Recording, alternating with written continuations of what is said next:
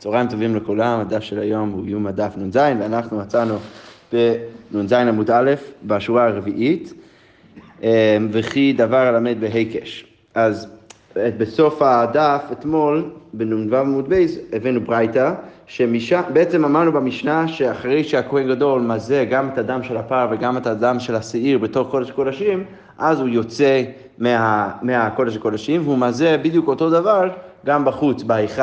אמ, אז היה את ההיכל, ואז יש פרוכת, טוב, תלוי איזה מקדש ומשכן וזה, אבל נגיד שהיה פרוכת שמחלק בין הקודש הקודשים וההיכל, ואז אחרי שהוא זורק את כל הדם בתוך קודש הקודשים, הוא גם צריך לצאת מהקודש הקודשים ולזרוק בדיוק באותה צורה גם את הדם של הפר וגם את הדם של העיר, אה, של השעיר לפני ה...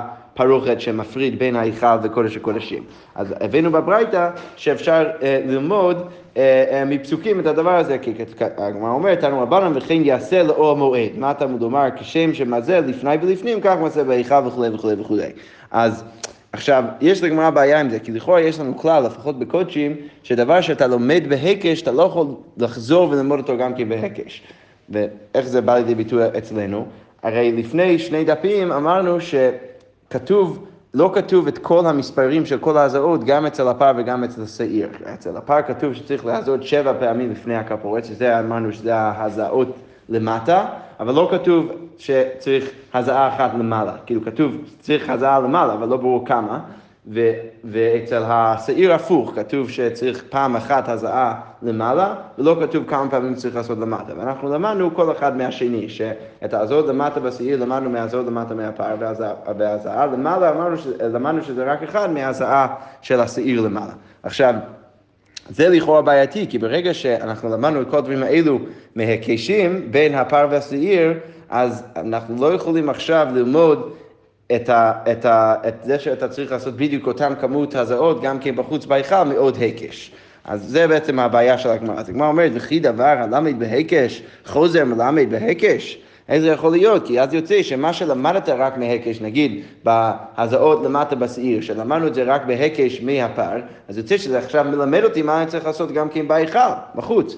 אז הגמרא אומרת, אמ, היי, הימנו ודבר אחר הוא, ולא הווה הקש. אז, אז תירוץ ראשון, הגמרא אומרת, זה לא באמת אה, הקש. ההקש הראשון זה לא הקש. אני קורא לכם מרש"י. רש"י אומר, הקש הראשון לאו הקש הוא. למה זה לא הקש? שהרי בין בפר, בין בשעיר כתיב מעלה ומטה. כי כתוב גם, כן, גם, גם בפר וגם בשעיר, כתוב שצריך לזרוק מעלה ומטה. ולא הצליחו ללמוד זה מזה, אלא את המניין. הילקח כל אחד ואחד מעצמו למד מקצת אה, ודבר אחר מסעיו במקצת. ואין זה למד בהקש. בעצם אתה יודע את עיקר הדבר אצל הפר ואצל השעיר, שהוא צריך גם הזעה למעלה וגם הזעה למטה, ואנחנו הצלחנו רק להשלים את המספר כל אחד מהשני. אז זה לא באמת הקש, ובגלל שזה לא באמת הקש, אז בסדר גמור, שזה אז מלמד אותי בהקש מה אני צריך לעשות אה, בחוץ בהיכל. אבל הגמרא אומרת, זה בסדר גמור לצד אחד. הניחא למאן דאמר לא אבי הקש, שיש לכאורה מחלוקת בזה, אם דבר כזה נחשב כהקש או לא. אז יש מאן דאמר שחושב שזה לא נחשב הקש, אז זה בסדר גמור. אבל למאן דאמר אבי הקש, שהוא חושב שזה כן הקש, אפילו אם יש לך את... את יסוד הרעיון, אתה צריך רק להשלים את המספרים, אז יש מאן דאמר שחושב שזה הקש, שזה מחלוקת, רש"י כותב במסכת טווחים. אז לפי השיטה הזאת, מה להם? אז מה צריך להגיד? אז עכשיו אנחנו נציע עוד שתי תירוצים. תירוץ ראשון, מקומות הוא דגמרי מהדדי, שאל תחשוב שזה לא... בסוף יש פה שתי היקשים, אתה צודק, אבל זה לא שני היקשים אה, שהם באותו דבר. בעצם מה, מה שלמדנו מההקש זה לגבי המספרים של, הז... של ההזעות, למעלה ולמטה, זה מה שלמדנו בהקש בתוך קודש קודשים, ומה שאנחנו משווה עכשיו זה מקומות, שאנחנו משווים פשוט מקומות, כל מה שאתה עושה שם, תעשה גם בחוץ בהיכל, כל מה שאתה זורק ומזה את הדם בתוך קודש הקודשים, תעשה בדיוק אותו דבר בתוך ההיכל. עכשיו, אתה לא לומד, בגלל זה, זה, זה לא שאתה לומד ישירות מההקש הראשון, אתה פשוט... מה שלא יהיה בתוך קודש הקודשים, לא אכפת לי מה שלא יהיה, תעשה גם כן בהיכל. עכשיו, אוקיי, סבבה, היה איזשהו לימוד שעשית גם כן בקודש הקודשים, שהצטרכת איכשהו ללמוד את המספרים, אבל זה לא ישירות מלמד אותי מה צריך לעשות בהיכל, כי מה שאני לומד מקודש הקודשים זה רק, המק... יש שוויון גמור בין המיקום של הקודש הקודשים ובהיכל. אז זה תירוץ ראשון, והיא בהתאם מחוץ מפנים בחד הזימנה גמר. אפשר גם להגיד שפשוט ברגע שלמדנו את ההקש מהפר לשעיר ומהשעיר לפר, אז למדנו את זה ישירות בבת אחת, גם כן לקודש הקודשים וגם כן להיכל, ואז זה יוצא שזה לא הקש מהקש, אלא פשוט למדנו את הכל בבת אחת. עכשיו רש"י כמובן צריך להשלים, אוקיי, אז אם אתה אומר ככה, אז מה כן נחשב כהקש מהקש? לא ניכנס לזה יותר מדי, אבל כרגע זאת, זאת, זה, אלו התירוצים שהגמרא מציעה. אוקיי, תנא, כשהוא מזה, אינו מזה על הפרוכת, אלא כנגד הפרוכת. כמו שאמרנו גם כן בקודש הקודשים, כשהוא מזה על הכפורת, על הארון, הוא לא ממש מזה על הארון, אלא רק לפני הארון. אז כמו כן אנחנו אומרים עכשיו כאן, בתוך ההיכל, שהוא מזה בדרך, בכיוון הפרוכת, אז היית אולי יכול לחשוב שהוא מזה ממש על הפרוכת, ולכן הברייתא אומרת לך, לא, הוא לא היה מזה ממש על הפרוכת, אלא רק כנגד הפרוכת ולפני הפרוכת. אוקיי, אמר רבי אלעזר ברבי יוסי, אני ראיתיה ברומי והיו עליה כמה טיפי דמים של פר ושעיר של יום הכיפורים. אז, אז רבי יוסי, רבי אלעזר ברבי יוסי, לא ברור אם הוא חולק על תנא קמא והוא אומר שלא, בעיקרון הכהן גדול כן צריך לזרוק ולהזות ממש על גבי הפרוכת, או שהוא סתם אומר שאני ראיתי את הפרוכת אמ, ואני ראיתי שאולי לפעמים כן בטעות הזו אה, את הדם על הפרוכת, אבל לא באמת אה, התכוונו לעשות את זה תמיד. עכשיו רש"י משלים, משלים לנו את הסיפור איך זה יצא שרבי אלעזר ברבי יוסי ראה ברומי את הפרוכת, רש"י אומר במסכת מעילה אז כתוב שנעשה נס לרבי אלעזר ברבי יוסי שריפא את בת מלך רומי, שנכנס אה, שד בגופה ששמו, ששמו בן תלמיון, אה, והכניסו לאוצר המלך ליטול כל מה שירצה, אז הכניסו אותו לאוצר של המלך ברומא, לקחת כל מה שהוא רוצה. אה, ולא היה חפץ אלא ליטול משם איגרות שכתבו גזירות שגזרו על ישראל. מצלם וקראו, מה שעניין אותו זה רק האיגרות שהיה כתוב שם דברים נגד ישראל, והוא קרא את כל, כל האיגרות האלו. ושם ראה כלי בית המקדש באוצר, ושם כתוב שבעצם הוא ראה את כל הכלים של בית המקדש בתוך האוצר שם, והדבר אחד שהוא, ראה שם ברומי זה בעצם הפרוכת, והוא ראה שהיו שם כמה טיפי דמים. אוקיי, אז הגמרא אומרת, רגע, אבל איך רבי אלעזר ורבי יוסי יודע שהטיפי דמים האלו הגיעו מהפר והשעיר של יום הכיפורים? ודילמה דפר הלם דבר של ציבור ושעירי עבודה זרה הבו. כי הרי יש עוד, ואנחנו דיברנו עליהם קצת, יש עוד כמה סוגי קורבנות שצריך להז, לזרוק את הדם שלהם בתוך ההיכל. בדרך כלל כל קורבן רגיל, קורבן עולה, קורבן חתן, לא משנה, אז מזים את הדם שלהם וזורקים את הדם רק במזבח הנחושת, בתוך האזהרה, לא באמת מכניסים את הדם לתוך, אה, לתוך ההיכל. אבל יש כמה, יש כמה קורבנות, בנוסף לשעיר של יום הכיפורים והפר חטאת של יום הכיפורים, שאנחנו גם כן מכניסים את הדם שלהם בתוך ההיכל, כמו פר הלם דבר של ציבור וגם כן צעירי עבודה זרה, שהם שניהם קשורים לאיזשהו חטא שכל עם ישראל עשו ביחד. בגלל זה צריך כפרה יותר רצינית בתוך ההיכל. עכשיו, השאלה היא איך... גם שם זורקים את הדם כלפי הפרוכת, אז איך אנחנו, איך רבי אלעזר ברבי אה, רבי אלעזר ברבי יוסי, איך הוא יודע שהדם שהוא ראה על הפרוכת ברומא זה באמת היה אה, הדם של הפר ושעיר של יום הכיפורים ולא של הפר הלמדה ושל ציבור ושעיר עבודה זרה. הגמרא אומרת, דחזה דאבידי לא, הוא ראה שהטיפות היו ממש בסדר הנכון, למעלה למטה, כמו שאנחנו עושים ביום כיפור. הזריקות שצריך לעשות עם הדם של, ה, של הפר הלמדה ושל ציבור וגם כן הסירי עבודה זרה, זה לא צריך להיות על הסדר כמו שכתוב לנו אה, ביום כיפור, ולכן הוא ראה את זה ממש בסדר, ולכן הוא ידע שזה בעצם אה, אה, של הקורבנות האלו. אוקיי, ועכשיו אנחנו נראה בדיוק הפוך. ותנא נמי כתוב גם כן, גבי פר הלמדה ושל ציבור, כי היי גבנה, כתוב בדיוק אותו דבר, עכשיו הפוך. כשהוא מזה, לא היו נוגעים בפרוכת, ואם נגעו, נגעו, שהוא לא באמת אמור... אה, אה, אה, לעזות ממש על הפרוכת, ואם זה נוגע, זה נוגע. אמר בלעז רבי יוסי, אני ראיתי ברומי, והיו עליה כמה טיפי דמים של פר עליו ושל ציבור ושל שעירי עבודה זרה, שהוא ראה גם כן את הטיפות מהקורבנות האלו. אז עכשיו הגמרא שואל בדיוק הפוך. רגע, למה אתה יודע שזה הדם של הפר עליו ושל ציבור ושעירי עבודה זרה? ודילמה דפר ושעיר של יום הכיפורים, נהנו. אה, אז הגמרא אומרת, דחזינו דאבידי שלא כסגנון, שהוא ראה שהם לא היו, לא היו על הסדר, ולכן הוא ידע שהאדם הזה הגיע אה, מהקורבנות האלו ולא מהקורבנות של יום כיפור. אז בעצם יוצא שהוא בעצם ראה, שלא יודע אם זה היה כל פעם, אבל לפחות לפעמים הוא ראה שהאדם כן הגיע לפרוכת, אה, בין אם זה היה על הסדר והקורבנות של יום כיפור, בין אם זה היה לא על הסדר והקורבנות של פרם אלם דבה של ציבור וגם כן צעירי עבודה זרה. סבבה.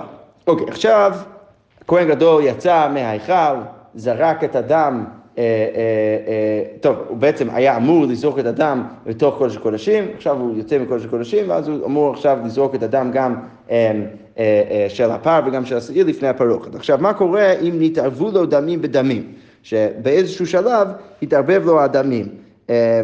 רש"י משלים פה את התמונה, דמים בדמים של פר ושל שעיר, קודם שנתן בפנים כלום. אז לפני שהוא עשה אה, אה, את כל הזריקות, אפילו, אפילו את הזריקה הראשונה בתור קודש הקודשים, התערבב לו הדמים, או התערבבו לו הדמים. אז הגמרא אומרת, אמר רבא, מה הוא צריך לעשות? נותן אחת למעלה ושבע למטה, ועולה לו לכאן ולכאן. אז הוא לא צריך לעשות את פעמיים את הזריקות, אלא יכול פשוט לעשות אחד למטה, אה, למעלה ושבע למטה, ואז זה עולה לו לכאן ולכאן, כי בתוך הדם הזה יש גם את הדם של הפר, וגם את הדם של השעיר.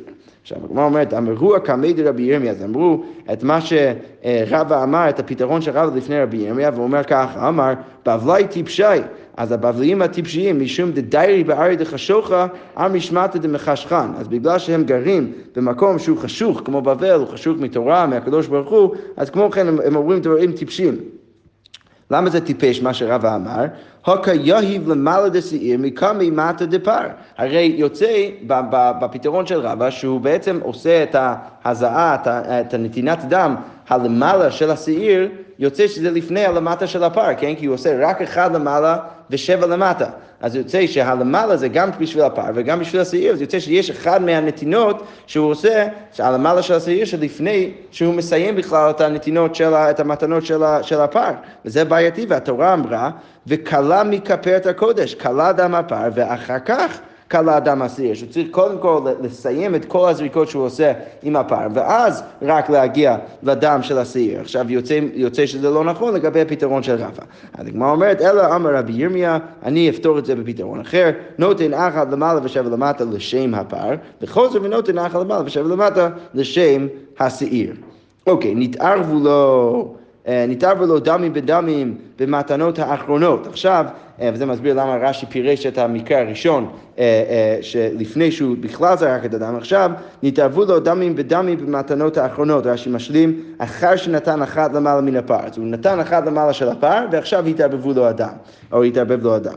אז הגמרא אומרת, עכשיו רב פאפא מציע פתרון. צו רב פאפא, קמי דרבה למימר, נותן שבע למטה לשם הפר, ולשם השעיר, וחוזר ונותן אחת למעלה לשם השעיר. אז סבבה, אז מה עשית כבר? עשית רק הזעה אחת למעלה של הפר. עכשיו התערבבו, אה, התערבבו הדמים. אז בוא תיקח את, את הדם ותעשה שבע למטה לשם שניהם, ואז תשלים את, ה, את האחד למעלה של השעיר. עכשיו, ברור שהפתרון הזה הוא עוד יותר גרוע מפתרון הראשון. עכשיו, בוא נשים לב גם שרב פאפה הוא ההוא שעכשיו מציע את הפתרון הזה לפני רבא, ולפני שנייה, רבא הציע פתרון לפני חכמי ארץ ישראל, והם דחו את מה שהוא אמר. אז עכשיו רבא אומר לרב פאפה, אמר לי רבא, עד האשתר קראו לנו טיפשי, והאשתר טיפשי טיפשי. אז עד, עד עכשיו הם קראו לנו טיפשים, עכשיו הפתרון שלך עוד יותר גרוע, הם יקחו לנו, הם, הם יאמרו שאנחנו הטיפשים של הטיפשים. דקאמר גמרינן להו ולא גמירי, שהם יגידו שאנחנו מנסים ללמד אותם איך לחשוב, הם בני החוכמי בבל, והם לא לומדים.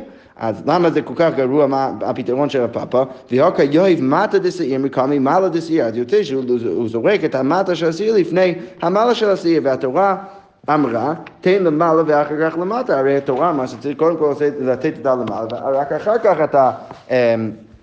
את הלמטה. אז יוצא שזה לא פתרון טוב, אלא אמר רבא, מה הוא צריך לעשות? נותן שבע למטה לשם הפר, ואז לסיים דרך זה את המתנות של הפר, וחוזר ונותן אחת למעלה ושבע למטה לשם השעיר.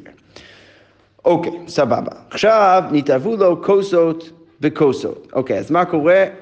רש"י מסביר, אינו מכיר איזה כוס של פר ואיזה כוס של סיר. כן, יש איזשהו שלב שהוא, נכ... שהוא עכשיו יוצא להיכל ויש עכשיו שתי כוסות עם דם. אחד מהם יש את הדם של הפר ואחד מהם יש את הדם של הסיר. עכשיו, מה קורה אם הוא לא יודע איזה מהם זה הכוס של הפר ואיזה מהם של הסיר? אז מה הוא צריך לעשות? נותן וחוזר ונותן וחוזר ונותן שלוש פעמים. אז הוא צריך קודם כל, פשוט לעשות את זה שלוש, שלוש פעמים. קודם כל, אה, הוא נותן שבע למעלה, אה, אחד למעלה ושבע למטה עם הכוס הראשון, ואז אחת למעלה ושבע למטה עם הכוס השני, ואז אחת למעלה ושבע למטה עם הכוס, עם הכוס הראשון. ואז יוצא שממה נפשך הוא עושה את זה גם בשביל הפר וגם בשביל השעיר וגם בסדר הנכון. אם הכוס הראשון זה של הפר, אז יוצא שבפעם הראשונה ושנייה הוא יצא מעולה. פעם ראשונה של הפר הוא זרק, פעם שנייה של השעיר הוא זרק. ואם יוצא שה... ראשון זה השעיר, אז יוצא גם כן מעולה, כי אז מה שהוא עשה בהתחלה זה לא רלוונטי, כי הוא לא יכול לעשות את השעיר לפני הפר, ואז בכוס השני, שזה בעצם של הפר, הוא זורק את זה בפעם השנייה, ואז הוא זורק את הכוס הראשון, שזה בעצם של השעיר, ויוצא שממה נפשך הוא יוצא בסדר גמור. אוקיי. אמ, מקצת דמים נתערבו לו ומקצת דמים לא נתערבו לו. אוקיי, אז מה קורה? יש מקרה עכשיו שחלק מהדמים, רש"י מוסיף עוד כוס שלישי פה בתמונה, שחלק מהדמים, יש איזה כוס שיש בו גם דם של הפר וגם דם של השעיר מעורבבים ביחד, ויש עוד שתי כוסות שהוא יודע, אחד מהם זה של הפר ואחד מהם של השעיר. אז מה הוא צריך לעשות במקרה כזה? הדגמרא אומרת, קודם כל פשיטא כי יהיב מוודאין יהיב. זה ברור שברגע שהוא עושה את הזריקות, אז ברור שהוא צריך לעשות את זה מהדם, שהוא יודע שזה של הפר וזה של השעיר. זה ברור. מי הוא? מה השאלה שלנו? הנח שיריים הבו, הנח שיריים הבו וליסוד אזלי, או דילמה דחוין הבו ואזלי לאמה. כתוב בתורה שהשיריים של הדם של כל קורבן וקורבן, אני צריך לשפוך על גבי היסוד אמ, של ה... אה, אה, של המזבח. היה איזשהו יסוד סביב מזבח הנחושת בתוך העזרה, ואת כל הדם שנשאר מקורבן, שלא נפסל, ופשוט לא זרקתי אותו, אז אני צריך לשפוך שם. עכשיו, דם שדחוי, ש, ש, שנפסל לאורך תהליך הבאת הקורבן, אני לא שופך על גבי ה- היסוד, אני שופך את זה לתוך אמה, היה איזשהו אמת מים בתוך העזרה שהוציא, שהוציא כל מה מה שנשפך לתוכו החוצה. עכשיו השאלה היא לגבי הדם שנשאר, שזה יתער, זה, זה בעצם תערובת של הדם השעיר ודם הפר, אז השאלה מה אני עושה עם הדם הזה, האם הדם הזה נחשב כשיריים ולכן אני יכול עכשיו לשפוך את זה לגבי היסוד, או האם זה נחשב כדחוי ולכן אני צריך לשפוך את זה לתוך האמה. אז הגמרא אומרת אמר רב פאפא, בוא נראה. אפילו למאן דאמר כוס אחד עושה חברו שיריים, הני מילי היכא דאיבאי למיטב מצי יהיב. אבל היי דאיבאי למיטב לא מצי יהיב לא. אז רב פאפא בעצם מרפרנס עכשיו למחלוקת שנראה עוד שנייה, שיש בעצם שאלה מה קורה אם יש... אה, אם, אם יש לי חלק מהכוס, אם, אם יש לי קורבן ואני שוחט את הקורבן ואני מקבל את הדם של הקורבן בכמה כוסות.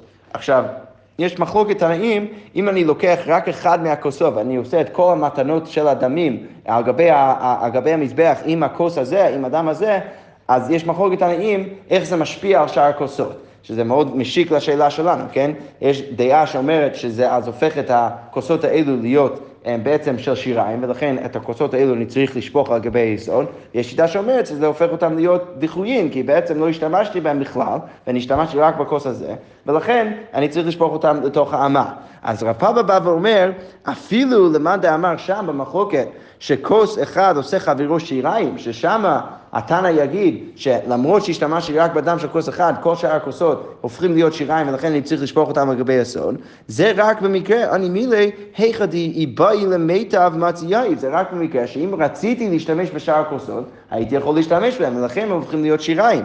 אבל במקרה שלנו, היי, דאי באי למיטב לא מצי יאיב. במקרה שלנו, הדם שבכוס השלישי, הוא לא היה יכול להשתמש בדם הזה, כי הדם הזה זה תערובת בין הדם של הפר והדם של השעיר, ולכן לא, ולכן אולי זה לא נחשב כשיריים, אלא זה נחשב כדחוי. אז זו סברה אחת להחמיר, כאילו להגיד שהדם האלו הם בעצם, הדם הזה בעצם נחשב כדם דחוי ולכן צריך לשפוך את זה לתוך האמה. אוקיי, אמר לרב הונא ברדי אבי יהושע לרב פאפא, אז הוא אומר בדיוק הפוך. אדרבה, אפילו למד אמר כוס אחד עושה חברו דחוי, אז אפילו לתנא השני, שחושב ששוב, אם יש ארבע כוסות ואני משתמש רק באחד מהם, שכל שאר הכוסות הופכים להיות עכשיו דחויים, אז אפילו ההוא שיגיד את זה שם, אצלנו הוא יגיד שזה הופך להיות אה, אה, לא דחוי, אלא שיריים. למה? כי הנימילי דדחי בידיים, זה רק במקרה שיש לך אופציה לבחור בכל הכוסות, ואתה אקטיבית לא... לא אה, בוחר בכוסות האלו ואתה לוקח כוס אחר, אז אתה בעצם דוחה את הכוסות האלו בידיים. ולכן הם הופכים להיות דחויים. אבל היכא דלא דחי בידיים, אבל במקרה שלנו שאתה לא דוחה אותם בידיים, כי יש סיבה טובה למה אתה בוחר בכוס הזה מאשר בכוס הזה, כי פה יש, אה, פה אין תערובת, אתה יודע שזה אדם הפר ואדם של שעיר, ופה יש תערובת, לכן ברור שאתה לוקח את הכוס הזה ולא את הכוס הזה. עכשיו, בגלל זה, בגלל שאתה לא דוחה את, את השאריות בידיים, אז אתה הופך אותם להיות שיריים, אפילו לתנא, ששם יגיד שזה דחוי. אז בעצם יש שתי, שתי זוויות להסתכל על המקרה um, לאור המחלוקת שם אצל התנאים. ועכשיו, שכבר הקדימו, או הקדימה הגמרא עם המחלוקת בין רב פאבא ורבי אורנה בית יהושע, עכשיו אנחנו באמת נביא את, את המחלוקת הזאת. אז כמו אומרת, תתניא, כתוב בברייתא, למעלה הוא אומר, ואת דמו ישפוך, אז אצל קורבן חטא כתוב שהוא צריך לשפוך את הדם על גבי יסוד, ולמטה הוא אומר, ואת כל דמה ישפוך. אז פעם אחת כתוב ואת דמה, או דמו, ופעם אחת כתוב כל דמה. אז הגמרא אומרת, משם אנחנו בעצם לומדים ככה, מנין לחטאת שקיבל דמה בארבע כוסות, ונתן מזה אחת. ומזה אחת, שכולן נשפכים לישראל. מאיפה אני יודע שאם קיבלו את הדם בארבע כוסות, זה נקרא יותר פשוט, שאם קיבלתי את הדם בארבע כוסות, ובעצם יש ארבע מתנות דם בקורבן חטא, אני צריך לשים על כל פינה ופינה של המזבח, אז את הדם.